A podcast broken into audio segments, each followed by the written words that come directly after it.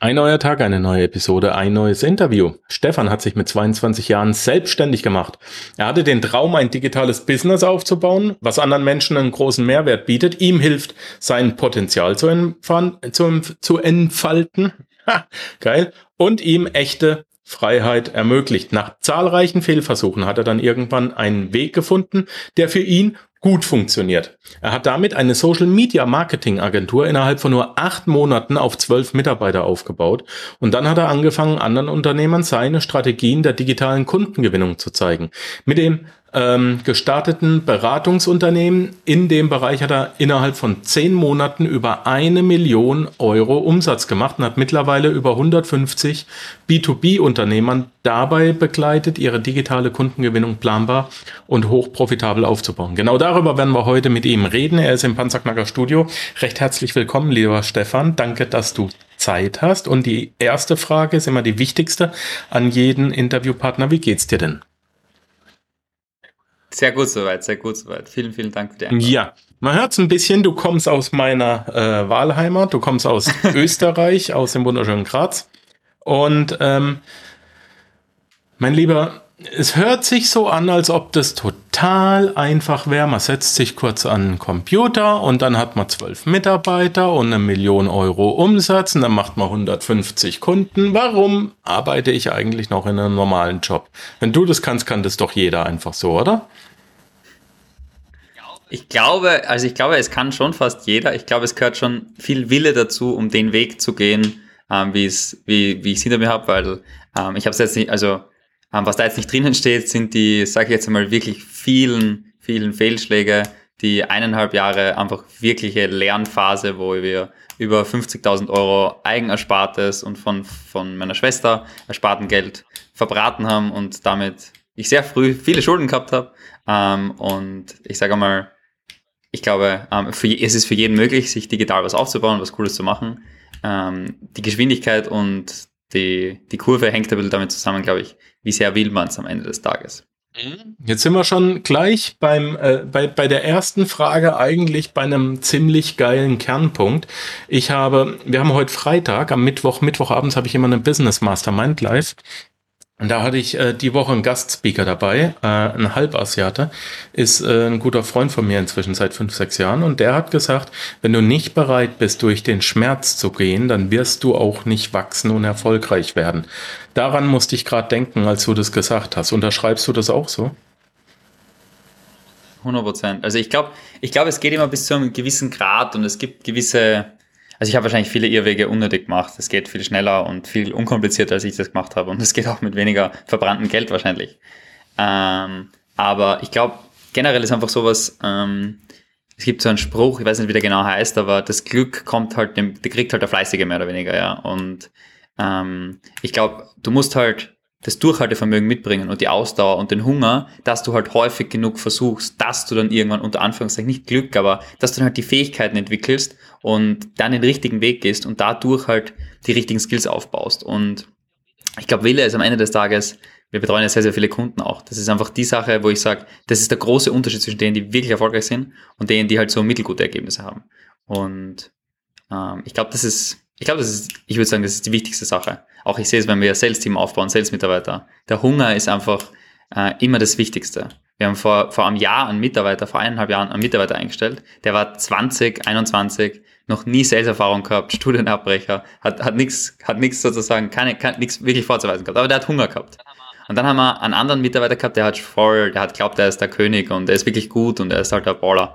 Und äh, heute, also ich will jetzt nicht alles über irgendwie so Geld framen, oder, aber heute weiß ich, der eine verdient jeden Monat mindestens 10.000, 15.000 Euro als Angestellter nach wie vor oder im Vertrieb halt. Und der andere, der ist halt dort, wo er heute ist, dort, wo er vor einem Jahr war, weil er halt nicht hungrig war, nicht wollte und nicht wirklich wollte. Und ich glaube, ich glaube, der, der, der wirklich den Willen hat und das Durchhaltevermögen und die Ausdauer, der findet den Weg. Ja, der findet den Weg dorthin, wo er will.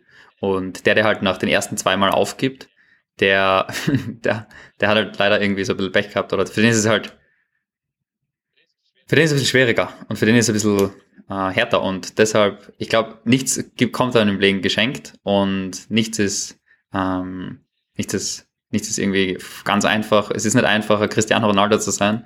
Ähm, und der Ronaldo trainiert wahrscheinlich jeden Tag im Fußball und Fußball und Business, egal was es ist, es ist einfach, es ist einfach der Hunger und der Wille und das, was man bereit ist zu tun, ist, glaube ich, sehr, sehr entscheidend für, für langfristige Entwicklung und für Ich auch so.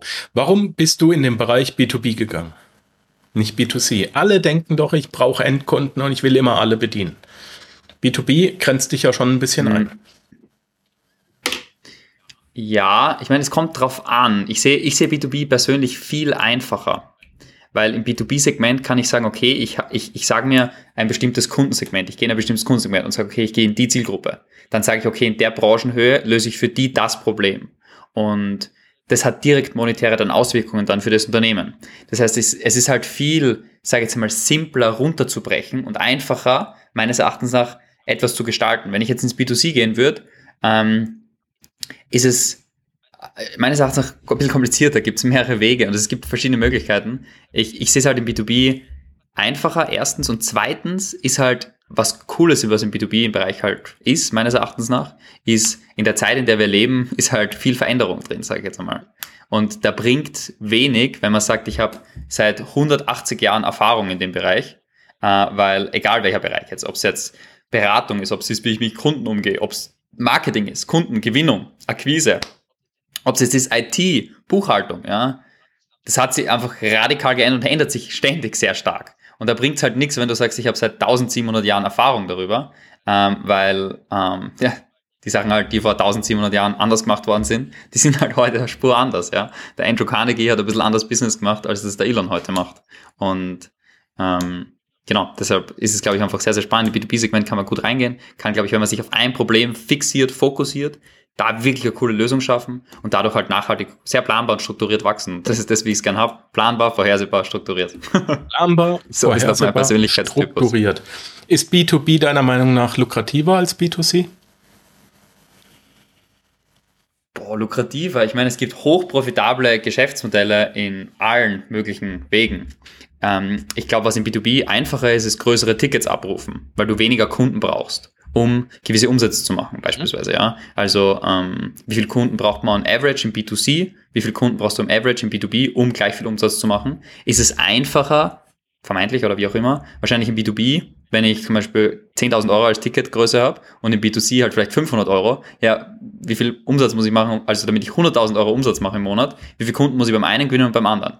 Und wie viel Komplexität kommt mit der Anzahl an Kunden einher? Ja, weil wie viele Mitarbeiter muss ich managen, wie viele Systeme, wie viele Kunden muss ich überhaupt gewinnen, wie gut muss mein Marketing wirklich sein, ja, und, und, und, da gehören so viele Sachen dazu, ähm, wo ich einfach im B2B die Komplexität geringer sehe als im B2C.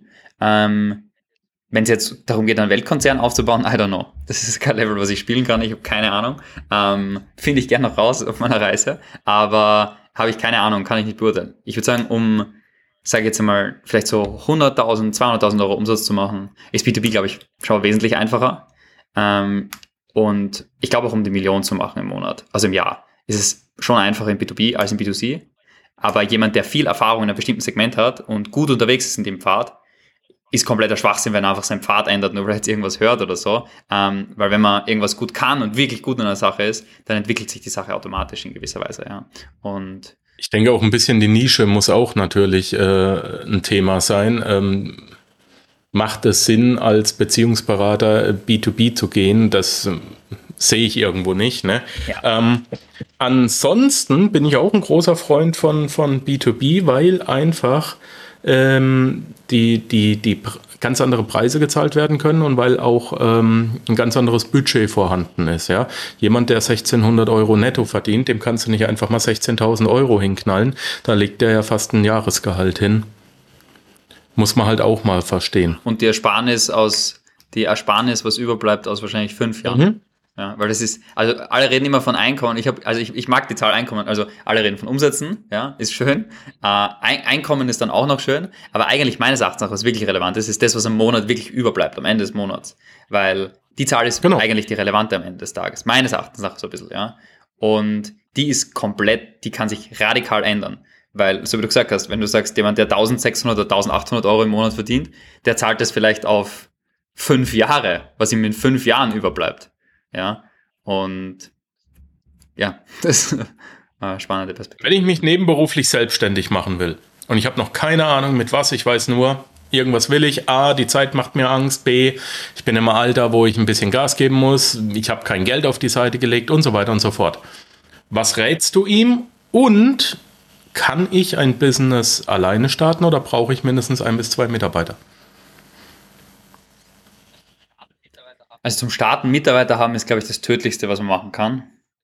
Weil deshalb ich gemacht, sobald Geld irgendwie überblieben ist, habe ich einen Mitarbeiter versucht einzusetzen, damit wir schneller wachsen. Was dazu geführt hat, ich habe natürlich keine Prozesse gehabt, ich habe nicht verstanden, wie ich das strukturiert machen kann. Der Mitarbeiter war eigentlich für nichts. Da hat er nichts dafür können, sondern es war meine Schuld. Ja. Und deshalb einen Mitarbeiter am Anfang einzustellen, auf gar keinen Fall meines Erachtens nach. Man sollte mindestens, glaube ich, einmal 5.000 bis 10.000 Euro Umsatz machen monatlich, dass man überhaupt in die Richtung geht. Alles andere ist versuchen, so Stufen zu überspringen. So versuchen, okay, ich versuche jetzt auf Druck und was auch immer zu wachsen und fall dann wieder die Stufe runter und unnötigerweise, ja. Und das ist das, was ich super häufig gemacht habe und deshalb so klar da reden kann äh, und einfach ordentlich Geld verbraten habe. Und ähm, genau, das heißt, mit Mitarbeitern starten würde ich auf gar keinen Fall machen. Ähm, genau, das ist das eine. Das zweite ist, in welchem Bereich, das kommt ein kleines, also es kommt nicht ein kleines bisschen, es kommt sehr stark darauf an, ähm, was man bereits gemacht hat, was sind Skills, was sind Erfahrungen, die man hat und mitbringt. Ich habe zum Beispiel gestern mit jemandem gesprochen, der macht ähm, mhm. Copywriting. Der hat so Copywriting als Angestellter gemacht und macht das jetzt selbstständig, ja. Das ist ein einfacher Übergang. Ich habe das als Angestellter gemacht und mache das als Selbstständiger. Das macht für ihn gar keinen Sinn, irgendwas komplett anderes zu machen, sondern einfach das, was du gut kannst, was du wirklich gut kannst, das sozusagen als Dienstleistung anbieten, ist super einfach, sexy und gut meines Erachtens nach. Weil dann die Leistung weißt du, wie du zu erbringen hast. Dann musst du nur mal halbwegs herausfinden, wie du Kunden gewinnst. Und in der Regel, wenn du als Angestellter warst, hast du ein bisschen ein Netzwerk und kannst damit sehr gut rausgehen. Ja? Äh, wenn du jetzt null Idee hast und dein vergangener Weg deines Lebens nichts wirklich aufzeigt, womit du dich selbstständig machen kannst und sollst, dann kommt es ein bisschen auf den Persönlichkeitstyp, glaube ich, an. Der Extrovertiertere soll wahrscheinlich eher in Richtung Vertrieb gehen, glaube ich, am Anfang und einmal verkaufen lernen irgendwo.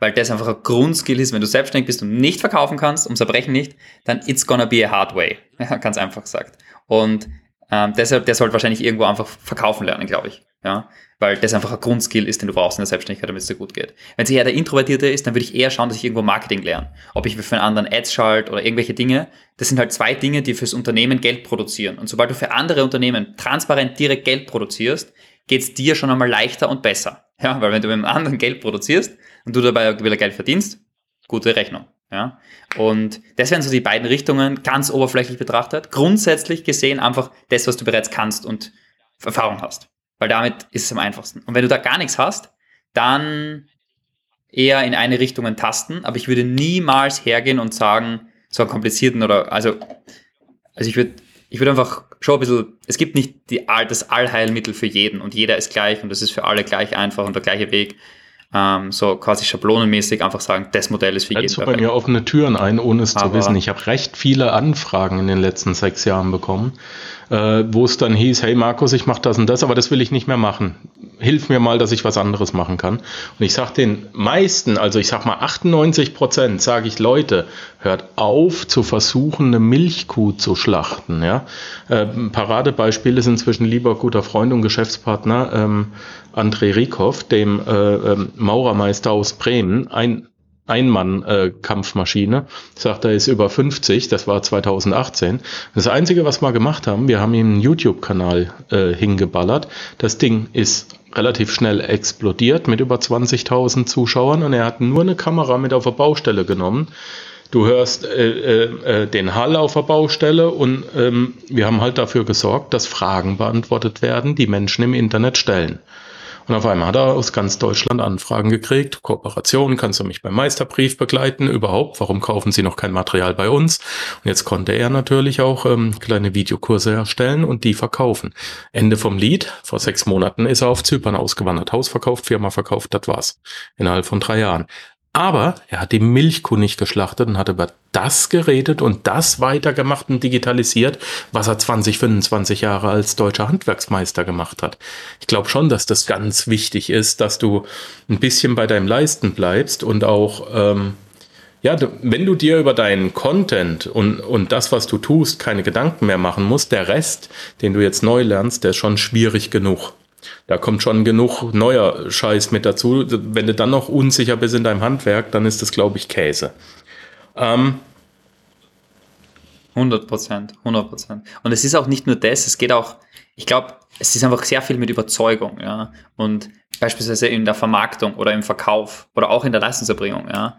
Wenn du nicht überzeugt bist, dass du Ahnung ja. hast von der Sache, wie soll dann überhaupt jemand kaufen bei dir? Wie soll überhaupt jemand dir im Marketing zuhören? Und wie soll überhaupt jemand, wenn du bereitst, deine Ratschläge folgen oder wenn du in der Dienstleistung bist, halt Ergebnisse generieren, ja? Und das ist halt so das, der Cycle, in den, glaube ich, viele Online-Marketer oder wie auch immer man die Szene nennen möchte, reinfallen, ist, sie haben ihr Handwerk nicht wirklich drauf, tun ein bisschen verkaufen und kommen dann in so eine Spirale rein, wo kein Kunde Ergebnisse hat und sie dann Selbstzweifel haben und irgendwann halt überhaupt keinen Bock mehr haben und dann sagen sie, ah, ich hasse die Szene, ich mag das nicht und ich finde es nicht cool, ich mache jetzt was ganz anderes, ja. Und das sind halt sehr häufig dann die Menschen, wo man halt dann wirklich halt auch sieht und weiß, dass die halt Klar, macht keinen Bock, wenn man das Gleiche macht ständig und die Kunden halt nicht happy sind und dann kriegst du halt im Sales Ablehnung von deinen Kunden Ablehnung, dann hast du halt ja. irgendwann keinen Bock mehr auf dein Business. Und ich glaube, das Wichtigste ist einfach der Kern, das Produkt, dass du wirklich Ahnung von deinem Handwerk hast, wirklich das Ding gut kannst und dann ist der Weg einfacher. Ansonsten sollte man Letzten Endes, wenn du dein, egal was du hast, Handel, Produktion oder Dienstleistung, wenn du deinen Käse nicht verkauft kriegst, ist er nichts wert. Punkt. Äh, Stichwort Positionierung. Wie wichtig ist die Positionierung? Hm. Du kannst eine, eine schlechte Positionierung wegmachen mit viel Netzwerk, wenn es darum geht, sage jetzt einmal 100 bis 200.000 Euro Umsatz im Jahr zu machen. Das kannst du damit wegmachen. Ähm, wenn du darüber hinaus willst, wird es verdammt schwierig, profitabel. Ja, unprofitabel kannst immer wachsen, aber profitabel darüber hinaus willst, wird es verdammt schwierig ohne Positionierung. Wenn du eine planbare Kundengewinnung willst, ist es verdammt schwierig ohne gute Positionierung. Und wenn du ein hochprofitables Business haben willst, hm, wenn du keine gute Positionierung hast und planbar Kunden gewinnen willst, dann funktioniert das eigentlich nicht. Ja? Das heißt, wenn du zum Beispiel, also wenn du, wenn, wenn zum Beispiel in B2B jetzt, ähm, B2C, ganz anderes Thema, ist das auch nicht meine starke Expertise, wenn ich ehrlich bin. Ähm, aber B2B habe ich eine Ahnung. Und im B2B-Segment ist halt so, wenn du, wenn du Kunden gewinnen willst, reaktiv, dass einfach Kunden auf dich zukommen, das kennt man ja aus dem Netzwerk, ja, der Johnny, den kenne ich, okay, zu dem komme ich als Kunde. Null planbar, null vorhersehbar. Wenn du aber Kunden gewinnen willst, dann musst du nach außen gehen und einmal unter Anführungszeichen auf die Tür klopfen und sagen, hallo, da bin ich, ich löse das Problem für dich. Ja, und du Zielgruppe hast hoffentlich das Problem, was ich dir löse. Ja, und dann sagen aber yes, aber no und so ist es im Prinzip, so rein quotentechnisch. Und ob, ob du das mit Content machst, oder ob du das mit Webinaren machst, ob du das mit LinkedIn machst, ob du das über E-Mail machst, Telefon, Messen, scheißegal wie, immer das same game, ja. Du sprichst eine Botschaft und hast eine Message und hoffst, dass ein Message Market Fit da ist. Und der ist einfach nicht da, wenn du alles für jeden machst und jedes Problem löst und einfach, ich bin Coach und helfe jedem, ja. Und was machst du? Naja, wenn sie Probleme mit, wenn sie Probleme mit Ängsten haben, dann löse ich deren Ängste. Wenn sie abnehmen wollen, dann helfe ich denen beim Abnehmen. Und wenn sie äh, wenn sie selbstsicherer sein wollen, dann helfe ich ihnen selbstsicherer zu sein. Und das Gleiche mache ich auch mit Führungskräften. Und das mache ich eigentlich für jedermann, weil meine Methoden funktionieren ja für jedermann. Ja, vielleicht stimmt es auch. Fragwürdig, wie gut wirklich, aber vielleicht stimmt es auch. Ähm, aber in der Kundengewinnung, wenn du halt sagst, ich kann ja die 10.000 Probleme lösen, dann ist es so, wie man in ein Restaurant reingeht und auf der Restaurantkarte ist Chinesisch, der Döner ist oben, es ist ein Burger oben, es ist, keine Ahnung, äh, alle möglichen Dinge oben, von mexikanisch, asiatisch, alles dann denkst du einfach nur, davon kann nichts gut sein und gehst wieder raus. Genau. Und das, das ist tatsächlich so. Wenn ich eine Speisekarte sehe, da ist türkisch, asiatisch und, und, und noch irgendwas drauf. Äh, ich ich mache eine mexikanische Speisekarte auf, nebendran steht Pizza und Döner, das Ding mache ich wieder zu. Es kann ja gar nicht gut sein. Der kann ja gar nicht alles frisch machen und sich da auskennen. Das ist doch. Genau, es ist. Und, ja, beste Pizzeria ja. ist die, die nur 15 und, und Pizzen die, hat, die, oder? Voll. Und das Thema Positionierung ist aber auch nicht nur in der Kundengewinnung, sondern das Gleiche ist auch in der Leistungserbringung entscheidend. Weil erstens, du wirst niemals dem Zeit gegen Geld Hamsterrad entkommen, wenn du nicht eine Produktisierung deiner Leistung schaffst. Produktisierung kann heißen, das kann 10.000 verschiedene An äh, Möglichkeiten haben, ja. Aber das Wichtige dabei ist, du hast immer einen, einen bestimmten Kunden, dem du ein bestimmtes Problem löst. Damit kannst du produktisieren. Damit kannst du das dann delegieren später an Mitarbeiter. Ansonsten kannst du das eigentlich niemals wirklich delegieren und aus der Zeit gegen Geldfalle auch nicht rauskommen. Und die Qualität nimmt zu. Das heißt, Positionierung ist A, ultra wichtig für Kundengewinnung, Planbarkeit, ja, wenn man wachsen will vor allem. Und B, auch, dass man selber aus dem Zeit gegen Geld Hamsterrad rauskommt. Und genau, das ist halt so ein bisschen ein Cycle, der Positionierung entscheidend ist in der Kundengewinnung. Wie positioniere ich mich? Und ich gehe sogar noch weiter. Wie positioniere ich mich richtig?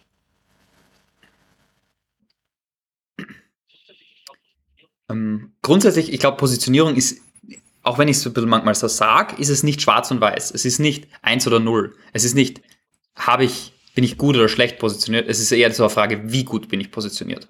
Weil du kannst eine Positionierung immer nachfeilen und nachschärfen und sie wird besser und besser damit, theoretisch, wenn du es richtig machst. Wenn du es falsch machst, wird sie schlechter, aber äh, es ist nie quasi schwarz oder weiß. Es ist nie eins oder null. Gleich wie Kundengewinnung, egal was du machst. Theoretisch, wenn du Cold Calls machst, ist es nie schwarz oder weiß. Ist es funktioniert oder funktioniert es nicht, ist nicht die Frage. Weil theoretisch, wenn du 10.000 Anrufe machst, wird irgendwann einmal wer Ja sagen. Ja? Die Frage ist nur, willst du so viel machen? Willst du, wie effizient ist dein Prozess? Das ist eher die Frage. Wie viel Zeit musst du investieren, um einen Kunden zu gewinnen? Beispielsweise. Ja?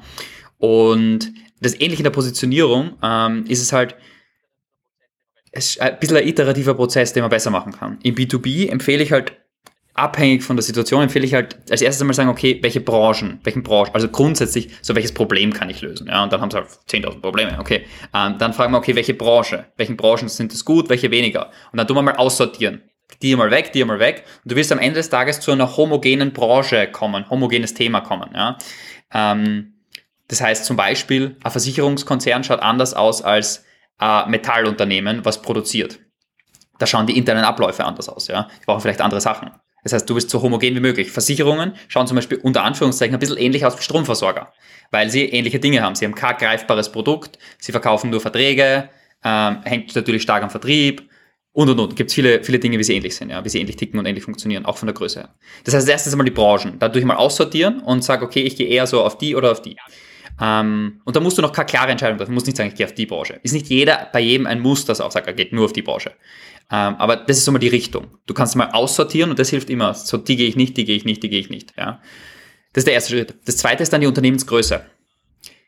Ultra wichtig. Ähm, weil ein Akquiseprozess für einen Konzern schaut anders aus als der Akquiseprozess eh für ein Unternehmen mit 10 Mitarbeitern, als der Akquiseprozess für ein Unternehmen mit 150 Mitarbeitern der schaut anders aus. Du hast auch andere Ansprechpartner und die Sales Cycles sind der Spur anders. Du musst auf andere Dinge Wert legen und musst andere Dinge bauen. In der Terminierung machst du es relativ ähnlich. Du erzeugst relativ ähnlich Termine mit hohem C-Level in größeren Konzernen wie ähm, Handwerksbetrieb von nebenan. Ja. Beim einen ist es nur ein bisschen schwieriger rankommen, aber vom Prozess her ist es doch relativ ähnlich, kann man sagen. Aber vom Sales-Prozess nicht. Da unterscheiden sie sich radikal. Und die Kunden, die Effizienz der Kundengewinnung ist im Prinzip die Positionierung mal die ähm, mal im Prinzip der Akquiseprozess, wie effizient erzeuge ich Termine, mal der Salesprozess, wie effizient mache ich aus Terminen nachhaltig dann Kunden. Ja? Und die drei Dinge ergeben die Effizienz. Und es kann halt ultra ineffizient sein oder es kann sehr effizient sein, dass du sagst, keine Ahnung, ich kriege so schnell so viele Kunden. Und das sind die drei Bausteine, die darauf ein, ähm, sozusagen einzahlen. Und ähm, genau, das heißt, das, das ist so ein bisschen die, die Hauptkomponente, wo ich jetzt die Grundfrage vergessen habe. Ist gut, erzähl ruhig weiter. Äh, Positionierung hatten wir, das Thema. Ähm, wie positioniere ich mich Ja, genau, gute Positionierung. also, ähm, oder, oder auch, wie genau. positioniere ich mich falsch? Welche Fehler also, werden gemacht, die ich unbedingt vermeiden muss? Das könnte ich auch fragen. Ja. Mhm. Im Prinzip, also um das andere noch abzuschließen, also das erste ist die Branchen. Aussortieren bzw. entscheiden für welche. Dann das zweite ist Unternehmensgrößen, dass ich sage, okay, ich gehe eher auf die, die Unternehmensgrößen weil der Akquiseprozess komplett anders abschafft und wenn du die Akquise nicht bestmöglich systematisiert hast, gewinnst du kaum Kunden. Das ist einfach so, ja. Wenn du einmal mit der Mitzi von nebenan redest und einmal redest mit dem An An Anzugsheini aus, der, aus dem Versicherungskonzern, zweite Führungsebene, dann äh, muss, muss der Salesprozess anders sein, die Gespräche müssen anders sein und und und. Ja. Das heißt, du willst eine homogene Zielgruppe schaffen. Das heißt, Unternehmensgröße ist das zweite. Da konzentrierst du dich auf A-Segment, wo du die größte Problemlösung bieten kannst und das Bestmögliche machst. Dann gehst du her und sagst, okay, ähm, logischerweise regional und logischerweise gewisse Weise äh, gibt es dann noch manchmal so Sonderkriterien, wo man sagt zum Beispiel, wenn man Nachhaltigkeitsthemen macht, dann will man halt wahrscheinlich nicht in das Unternehmen reingehen, das überhaupt keinen Bock drauf hat, sondern vielleicht die, die schon dran arbeiten oder beziehungsweise es gibt manchmal so Sonderkriterien. Ja. Und dann sagt man, okay, ich gehe entweder in die Ansprechpartner oder die Abteilungen rein oder nicht. Und dann sollte man eigentlich ein super klares Bild vor Augen haben, welches Unternehmen, und dann muss man sagen, okay, welches Problem löst man. Und dann baut man die Marketingbotschaft für den konkreten Ansprechpartner und baut für den die Marketingbotschaft. Und Daraus ergibt sich dann eine effektive Positionierung.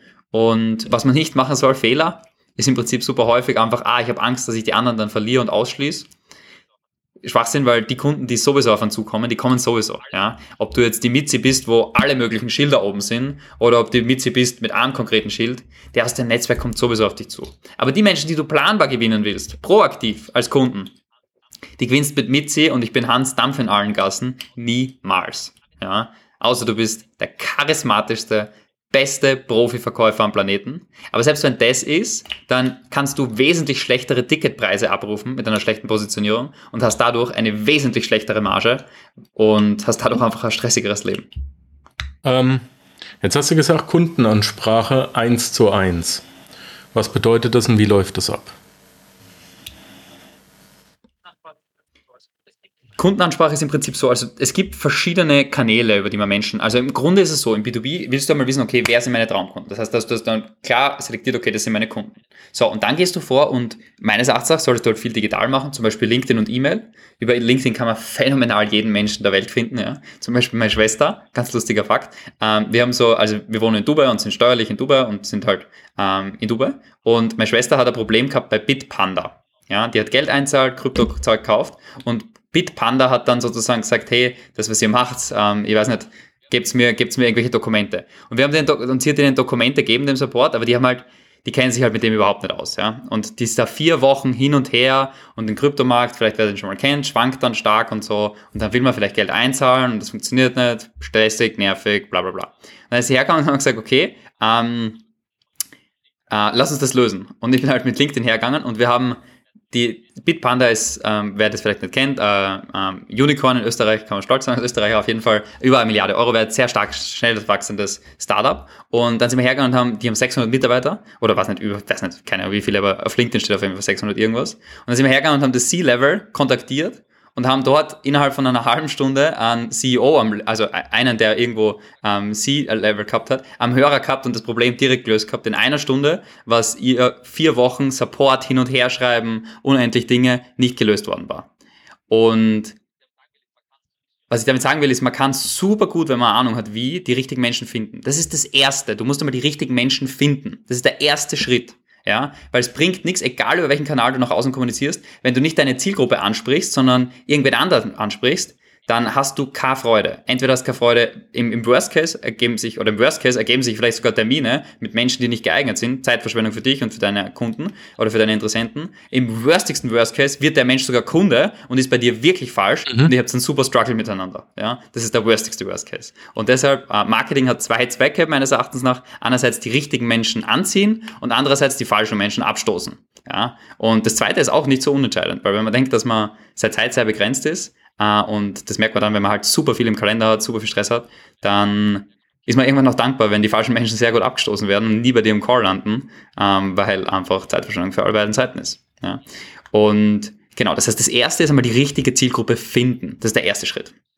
So, das kann man über Internet Research machen, kann man über LinkedIn sehr effizient machen, kann man verschiedene Kanäle machen. Kann man theoretisch auf Messen gehen und sagen, okay, die Messen sind in meinem Segment relevant. Ja, das ist evergreen. Das ist egal, welchen Kanal man geht, wie man das geht, ist es der Weg. So, und als nächstes geht man dann her und sagt, okay, ich spreche sie an. Wie spreche ich sie an? Wie ist die Message dafür? Was kann ich denen als Hook geben? Was kann ich denen geben für einen Mehrwert? Weil als erstes würde ich immer empfehlen, zuerst geben, geben, geben. Und dann, wenn die Person, wenn du ihr viel geben hast, kannst du sie mal fragen, hättest du Lust, darüber zu sprechen, wie ich auch einmal nehmen kann? Ja? Und ich dir gleichzeitig ganz viel gebe. Ja? Wesentlich mehr gebe, als ich nehme. Und wenn die Person dann sagt yes, dann macht man im Prinzip, ähm, geht man im Prinzip weitere Schritte. Aber als erstes immer geben, geben, geben. Und das würde ich, so ist, so ist ein Akquiseprozess meines Erachtens auch effizient aufgebaut, dass man einfach sehr viel Mehrwert gibt, sehr, sehr viel gibt, gibt, gibt, gibt, gibt. Und das ist effizient. Und das, so, so macht man das. Und das ist eh unter Anführungszeichen schon heutzutage äh, für viele Challenge, dass man überhaupt Menschen findet, denen man geben darf. Ja? Und ähm, und das ist am Ende des Tages das, wie es im B2B, glaube ich, sehr effizient funktioniert, ist, dass du einfach hergehst und sagst, okay, wer sind meine Traumkunden, gut positionierst, die findest und dann ansprichst mit einem Offering, wo du ihnen wirklich viel gibst. Viel, viel gibst. Sie ansprichst, individuell, nicht irgendwie so ultra standardisiert, weil das ist, erstens geht jeder auf die Nerven und zweitens funktioniert nicht gut.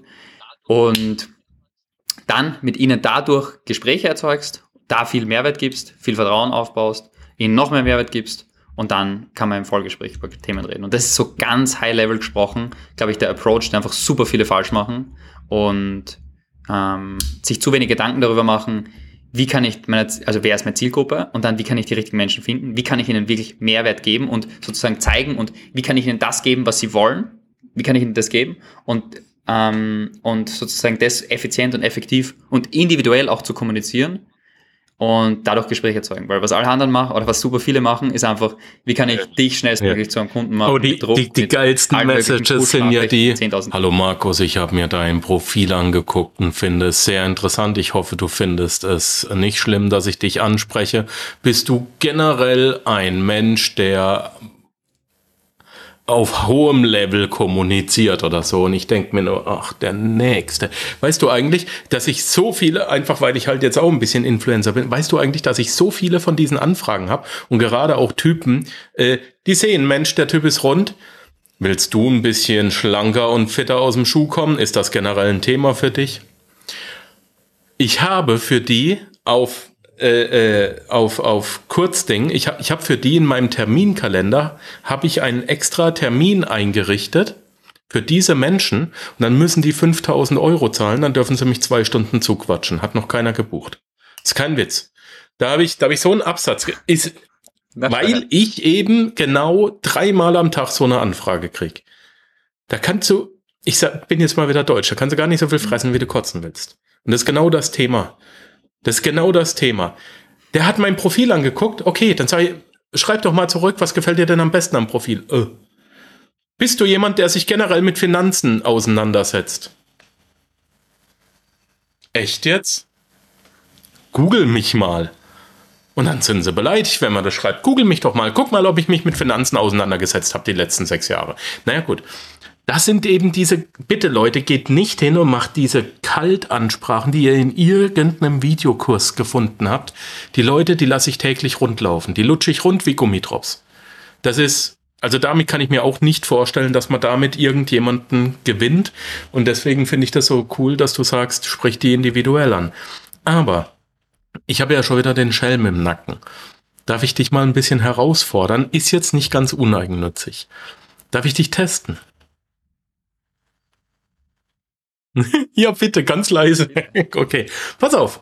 Ich bin gerade dabei, ähm, für, für meine Stieftochter noch eine Firma aufzubauen. Das ist eine Reinigungsfirma in Deutschland und wir reinigen ähm, mit einem speziellen Reinigungslaser. Das Ding kostet sechsstellig, ja, und dieser Reinigungslaser kann harte Oberflächen reinigen. Sprich, du hast einen Sandstein, da kannst, den kannst du, äh, ähm, du hast, ja, du hast ein denkmalgeschütztes Gebäude mit einem Sandstein-Türstock, du hast eine, ähm, eine Kirche, die, die Flachreliefs hat, du kannst aber auch Hartholz damit reinigen. Und was wir jetzt ganz cool finden, da haben wir jetzt recht viele Anfragen gekriegt, ähm, das, also wir wissen, die Kunden fahren tierisch drauf ab, aber genau die Frage, die, was du gesagt hast, die habe ich mir jetzt eben, mich eben selber gestellt. Wenn du ein altes Parkett hast, ein historisches Parkett, wenn du in einem denkmalgeschützten Gebäude bist, dann kannst du dieses Parkett abschleifen, aber das geht halt nur zwei, dreimal, weil das geht ja nur sieben Millimeter. Manchmal darfst du das auch nicht. Und dieser Staub, der ist auch irre widerlich. Wir können das Parkett aber reinigen. Wie finde ich Kunden auf LinkedIn, denen ich Parkett reinigen kann? Hm. Bevor ich, bevor ich über LinkedIn, also bevor ich mir die Frage stellen würde, würde ich mir stellen, okay, ähm, das Ding, was wir haben, ja. also jetzt ja in dem Fall ein physisches Produkt mit einer Dienstleistung verknüpft, ja. Das Ding, was ich habe, ähm, welches Problem kann das ich besser lösen? Ich habe passives Verfahren, ich habe keine Chemie, ich habe ja, keine Schmutzentwicklung, ich bin schnell, ich bin leise. So. Mhm. Mhm. Okay. So, und dann muss man überlegen, okay, ähm, welche, ähm, also wo treten häufig diese Probleme auf und wer hat dieses Problem sehr stark und wer profitiert am meisten davon? Ja. Ähm, diese Probleme Immobilieninvestoren, die zum Beispiel auf denkmalgeschützte Gebäude spezialisiert sind. Das ist jetzt eine Zielgruppe, die mir einfällt. Wer noch? Okay. Mhm. Okay damit, da, da, da müsste man über das Produkt ein bisschen tiefer, ähm, tiefer reden und denken. Ähm, Aber vom, vom Prozedere würde, würde ich als erstes das machen und da brainstormen und sagen, okay, es sind Immobilieninvestoren, die denkmalgeschützt sind, es sind vielleicht so staatliche Einrichtungen, so keine Ahnung, Graz, ähm, Bürgermeister, Zeugelwerk, halt so, keine Ahnung, Beamte, die halt irgendwo sagen, okay, da haben wir so denkmalgeschützten Ort, wo wir arbeiten, keine Ahnung. Und mhm, genau, okay. Solche. Ähm, dann würde ich überlegen, okay, was noch? Und würde da so viele wie möglich überlegen. Und dann würde ich mir überlegen, okay, in diesen Zielgruppen, wo habe ich den unter Anführungszeichen mhm. höchsten Kundenwert? Das ist ein Kriterium.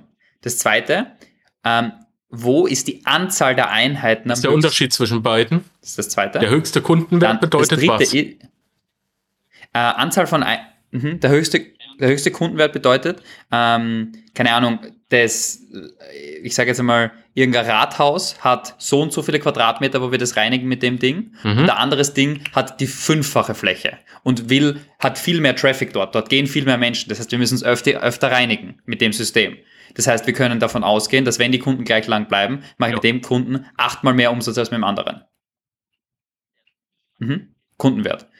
Das ist das Erste. Das Zweite ist die Häufigkeit des Vorkommnisses von dem Ding. Es gibt nicht gleich viele Friseursalons, wie es, keine Ahnung, Fitnessstudios gibt. Ja, es gibt vielleicht weniger Fitnessstudios als Friseursalons. Und es gibt vielleicht auch gleichzeitig, ähm, wenn man irgendein Architektenbüros gibt es wahrscheinlich noch wesentlich weniger als Friseursalons. Und dann gibt es wahrscheinlich wesentlich weniger noch einmal diese, ähm, dies, also so, so quasi die, die Kategorien, die du runtergebrochen hast, wie hoch ist der Kundenwert und dann wie viele Einheiten gibt es davon ungefähr. Das heißt, wie, viel, wie groß ist der Markt. Ja? Und das ist das zweite Kriterium. Das dritte ist vielleicht auch, habe ich bereits ein bestehendes Netzwerk in einem dieser Dinge? Weil wenn ich ein bestehendes Netzwerk habe, ist den Fuß in die Tür kriegen mega einfach. Und ähnliche Menschen kennen ähnliche Menschen. Architekten kennen Architekten, ähm, Bürgermeister kennen Bürgermeister und die ersten fünf Kunden gewinnen ist meistens gleich ja, aufwendig okay. wie die nächsten 15 oder 20. Das wäre auch, ein, das wär auch, wär auch ein Kriterium, wo ich sage, mhm. okay, wie groß ist dein Netzwerk dort? Welche Menschen kennst du schon ja, in dem Bereich? Und dann geht es einfach darum zu sagen, okay, dann schließe ich mal aus, das ist nicht so gut, das ist nicht so gut, das ist nicht so gut. Und dann bleiben wahrscheinlich ein paar Branchen, ein paar Dinge übrig, ein paar Möglichkeiten übrig. Und dann sage ich, okay, anhand der Kriterien, was ist das, wo ich am sinnvollsten als erstes reingehe? Ja? Und du kannst natürlich, ich würde immer dort anfangen, wo das Netzwerk am größten ist. So komisch das klingt, ja weil du einfach dort einen Easy Entrance hast und dort den Proof aufbaust. Gerade mit einem neuen Business. Wenn du zum Beispiel direkt Ergebnisse lieferst und Ergebnisse baust, dann ist es viel, viel einfacher und schneller. Zum Beispiel wir haben jetzt gerade, äh, wir wollen jetzt bald ein neues Produkt rausbringen, mit dem sozusagen möglich ist oder mit dem, wenn man so als Berater, Dienstleister, je nachdem, so zwischen 15 und 20, 20 bis 30.000 Euro Monatsumsatz macht und halbwegs okay, äh, also ein Produkt hat, was sozusagen also irgendwas hat, was man halt skalieren kann. Ja. Wenn du sagst, wenn ich dir 100.000 Euro Umsatz damit mache in ein paar Monaten, kannst du das abwickeln. Und wenn das abwickelbar ist, dann ist das, was wir machen, eigentlich ein Sales-Team dort implementieren bei denen. Ja. Bedeutet, so wie wir das Sales-Team bei uns aufgebaut haben innerhalb von zwei, drei Monaten, implementieren wir das dort als sozusagen mehr oder weniger fast Dienstleistung, kann man sagen, ja,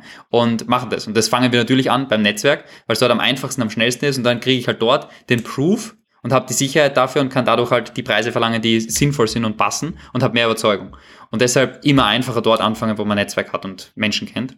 Und das wäre sozusagen mhm. der Start, der Start-Entrance-Point. Ähm, habe ich jetzt, ohne es vorher zu wissen, richtig gemacht, denn ich kenne natürlich deutlich mehr äh, äh, Immobilieninvestoren als Pfarrer. Ist, ist so. ähm, genau. Ja, es macht aber, es macht, es macht ja, soweit alles Sinn. Es macht soweit Sinn. Immobilieninvestoren kennen Immobilieninvestoren. Die Zielgruppe kennt sich immer selbst. Was denkst du, wie viele Podcaster ich kenne? Ich, wenn, ja, ich, ich habe so viele Anfragen, kann ich in einen Podcast kommen? Sage ich, nee, passt nicht rein. Aber ich kenne den richtigen Podcast, aber ich kenne mindestens 120 bis 150 weitere Podcaster. Wir sind ja in den entsprechenden Facebook-Gruppen vernetzt. Ich kenne Podcaster aus der ganzen Welt. Die Zielgruppe kennt sich immer selbst. Ich bin Jäger. Was denkst du, wie viele Jäger ich kenne? Ne? Ich mag Barbecue, bin in der entsprechenden Facebook-Gruppe vernetzt. Hm. Ich rede über Immobilien, Aktien und so weiter. Ich bin in den entsprechenden Facebook-Gruppen vernetzt. Die Zielgruppe kennt sich immer selbst. Finde ich gut. Ähm, du hast mir in einem äh, Gespräch vorher mal gesagt, ähm, du musst einen Sog erzeugen und hast mir äh, einen englischen Begriff um die Ohren gehauen, nämlich habe ich mir aufgeschrieben, Value-Driven Follow-up. Kannst du das mal erläutern? Ich habe nämlich damals gesagt, ich möchte es im Interview erklärt bekommen. Value-Driven Follow-up ist für dich was super Klares und Einfaches, ist aber im B2B nicht klar, deutlich und häufig. Und zwar Value-Driven Follow-up ist einfach, dass du, anstatt dass du jemanden anrufst und sagst, hey, wie schaut's aus? Hey, wie schaut's aus? Hey, habt ihr noch Bedarf? Hey, habt ihr noch Bock? Schaffst du einfach jedes Mal mehr Wert. Und anstatt, dass ja. du der Verkäufer bist, der den Menschen auf die Nerven geht, bist du der, unter Anführungszeichen, Berater, Dienstleister oder was auch immer, der jedes Mal mehr Wert mitgibt. Und das kann ein Asset sein, was du geschaffen hast, wie ein Video. Das kann ein Asset sein, was ein Dokument ist. Das kann ein Asset sein, ein Kontakter relevanter für die Person. Das kann aber auch einfach eine individuelle Beratung sein. Das kann irgendeine Session sein oder sonst irgendwas. Und das wäre im Prinzip Value-Driven Follow-up, dass man das Follow-up so aufbaut. Weil im B2B, gerade im B2B, hat man manchmal längere Sales-Cycle. Man hat ein Kunde kommt nicht bei der Tür rein und sagt, yes, let's do it, sondern da muss mit Entscheidern absprechen. Es ist vielleicht jetzt nicht der richtige Zeitpunkt, bla bla bla. Aber wenn du mehr Wert gibst, dann kommt es am Ende des Tages sehr, sehr stark zurück. Und am Ende des Tages geht es meistens nur darum, der schwierigste Sale ist immer der erste Sale. Der schwierigste Verkauf ist der erste Verkauf. Und deshalb empfehlen wir auch eine Angebotsstruktur bauen, mit der es so ist, dass du in die Unternehmen mega leicht reinkommst, gerade wenn du bei größeren Unternehmen arbeitest, also mit größeren Unternehmen arbeitest, mega leicht in die Unternehmen reinkommen und dort dann eine gute Ausbaustruktur hast. Aber dass der Verkauf fürs erste Produkt, für die erste Leistung, wie geht das? Äh, mehrere Möglichkeiten. Was ich, wenn ich eine Dienstleistung habe, würde ich fast immer eine Geld-Zurück-Garantie geben.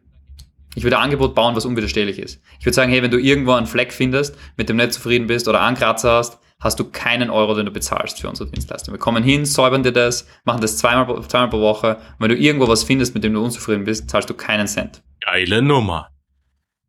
Jetzt mal ohne, jetzt mal ohne Scheiß. Stell dir mal vor, es kommt eine Putzfirma Dadurch, zu dir und sagt, kannst nicht ausschlagen, kannst nicht ausschlagen. Und das ist das, was, glaube ich, einfach super viele falsch machen. Bei einer Dienstleistung ist das mega gut. Bei einer Beratung kannst du das nicht eins zu eins so machen, leider. Weil gewisse Sachen vorausgesetzt sind. Zum Beispiel das, was ich mache, ist heiße Luft fabrizieren, ja. wenn mein Gegenüber das nicht umsetzt. Das ist nur, nur warme Luft fabrizieren. Und deshalb muss ich, muss ich das ein bisschen anders machen. Aber wenn ich eine Dienstleistung habe, würde ich das immer machen.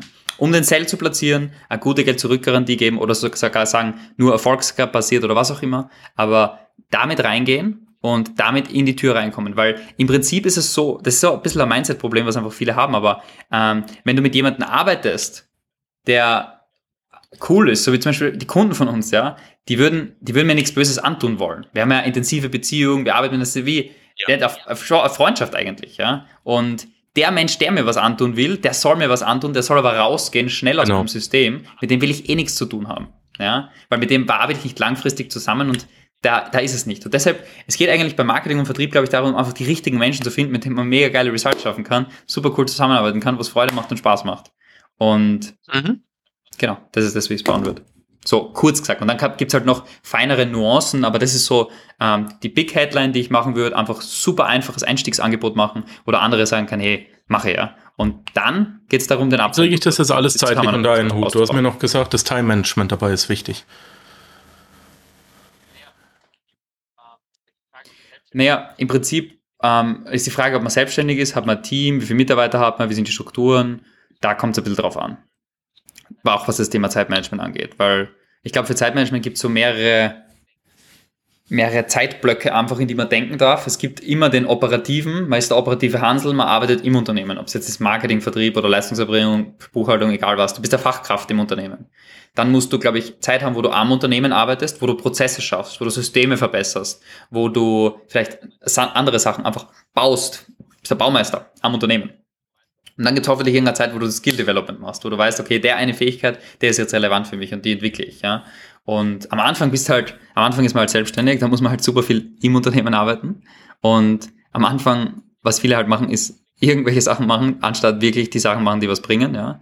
Aber ähm, die Sachen, die was machen, Cashflow die was produzierende Tätigkeiten. Und dann halt die. ist wichtig, Genau. Und sobald man aber dort gut ausgelastet ist, in Anführungszeichen, ist es wichtig, dass man nicht zum Mister beschäftigt wird. Dass man nicht ständig nur im Unternehmen arbeitet, weil dadurch kannst du nicht wachsen, das ist unmöglich. Wenn du zum Beispiel Berater bist und eine Auslastung von 100% hast, das macht überhaupt keinen Sinn, 100% ausgelastet zu sein. Weil du dann nie deine Leistung produktisieren kannst. Du kannst nie an deinem Marketing arbeiten, dass du bessere Kunden gewinnst, dass du bessere Menschen anziehst, deine Preise erhöhen kannst und, und, und. Deshalb wenn du 100% stagnieren willst und nach fünf Jahren wahrscheinlich dann keinen Bock mehr auf dein Leben hast, weil du einfach alles immer gleich machst und nicht vorankommst und keinen Fortschritt hast und keine Freude hast, dann kannst du so machen. Aber wenn man wachsen will und vorankommen will, dann sollte man halt schauen, dass man die Auslastung dort haltet, so bei 80, 90%, auf ein bisschen Cash verzichtet kurzfristig, langfristig dadurch die richtigen Sachen aufbaut, Systeme baut, Produkte baut, Produktisierung macht, vielleicht Vertriebsprozesse baut, wo man Teile delegieren kann genau. und dadurch wachsen kann. Ähm, was habe ich dich vergessen zu fragen?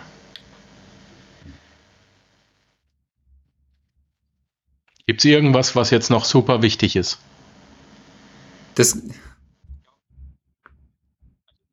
Ich glaube, also im Prinzip, ich glaube, ich glaube, das Wichtigste ist einfach, so komisch das klingt, ja. das, das Abschlussthema, was wir jetzt gehabt haben, Zeitmanagement, ist, glaube ich, einfach für jeden das Wichtigste, dass man klar hat, was sind die nächsten Assets, die ich bauen muss, was sind die nächsten Bausteine, die ich in meinem Unternehmen machen muss, um auf nächste Level zu kommen und zu wachsen. Das kann heißen, dass ich noch weniger arbeiten muss und das gleiche verdiene und die Kundenergebnisse besser sind. Das kann heißen, dass ich mehr Umsatz mache und mehr Profit, was auch immer das Ziel ist, ja. Aber was sind die Assets, die ich bauen muss, um noch bessere Ergebnisse zu haben und zu wachsen kann? Und wenn man das klar hat, dann muss man dort einfach Zeit investieren. Da würde ich in der Früh empfehlen, einfach zwei, drei Stunden in der Früh, jeden Tag, einfach ein bisschen early aufstehen und ein bisschen früher aufstehen oder was auch immer. Wenn es am Abend ist, die inspirierte Zeit, dann kann es auch am Abend sein. Aber einfach die Zeit zu nutzen und zu blocken. Und das Wichtigste ist, glaube ich, strategisch einfach zu sagen, okay, was ist die eine Sache, die mein Ding aufs nächste Level bringt? Es, ist nicht immer, es sind nicht immer 10.000 verschiedene Dinge. Es ist meistens genau eine konkrete Sache und die dann wirklich zu 100% fertig machen. Fokussiert zu 100% fertig machen. Und nicht von einem Shiny Object zum nächsten zu springen, nicht auf wunderschöne Ideen kommen und sagen, ich möchte jetzt das noch machen und das noch machen und das noch machen und dann 100 offene Baustellen haben und nichts abgeschlossen haben, sondern eine Sache, die wirklich das Ding voranbringt und den größten Effekt hat eine Sache zu 100% mit wirklich guter Qualität abschließen und dadurch zu wachsen und zu entwickeln. Und dann geht's, dann, der Rest passiert dann unter Anführungszeichen ein kleines bisschen von allein, ja.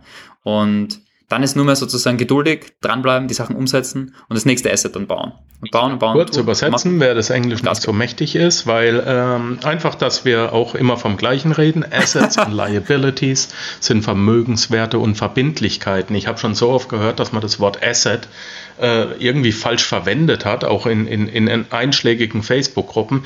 Assets ist das englische Wort für Vermögenswerte. Liabilities sind die ähm, Verbindlichkeiten. So, ähm, wenn das stimmt. In dem, in dem Kontext meine ich aber mit Asset, das ist wichtig, in dem Kontext meine ich mit Asset Unternehmens.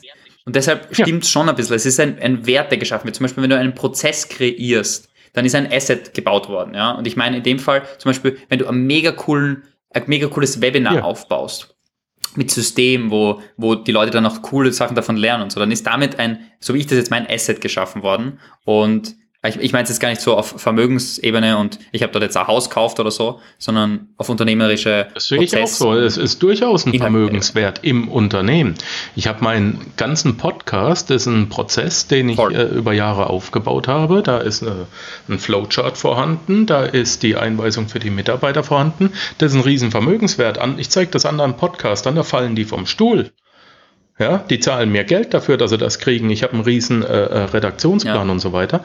Das sind durchaus Vermögenswerte, denn zuerst musst du einen Wert schaffen, anschließend musst du ihn standardisieren und dann kannst du ihn automatisieren und anschließend skalieren und dann kannst du den KVP, den kontinuierlichen Verbesserungsprozess, Regelkreis nach dem Ming, Qualitätsmanagement erste Stunde, ins Unternehmen implementieren und damit steigerst du über die Zeit deine Qualität.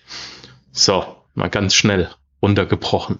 Ähm, wenn man mit dir in Kontakt treten will, ist das ganz einfach. Man geht auf LinkedIn und sucht den Stefan Graf raus auf panzerknacker-podcast.com. Hier in den Show Notes haben wir deine Kontaktdaten verlinkt. Man kann sich dann bei dir melden zum kostenlosen Erstgespräch und mal sagen, hey, pass auf, Stefan, ich habe das und das im Argen liegen. Kannst du mir helfen? Können wir irgendwie zusammenkommen oder nicht? Wenn ihr das tun möchtet, könntet ihr das tun. Stefan hat gesagt, das ist kein Problem.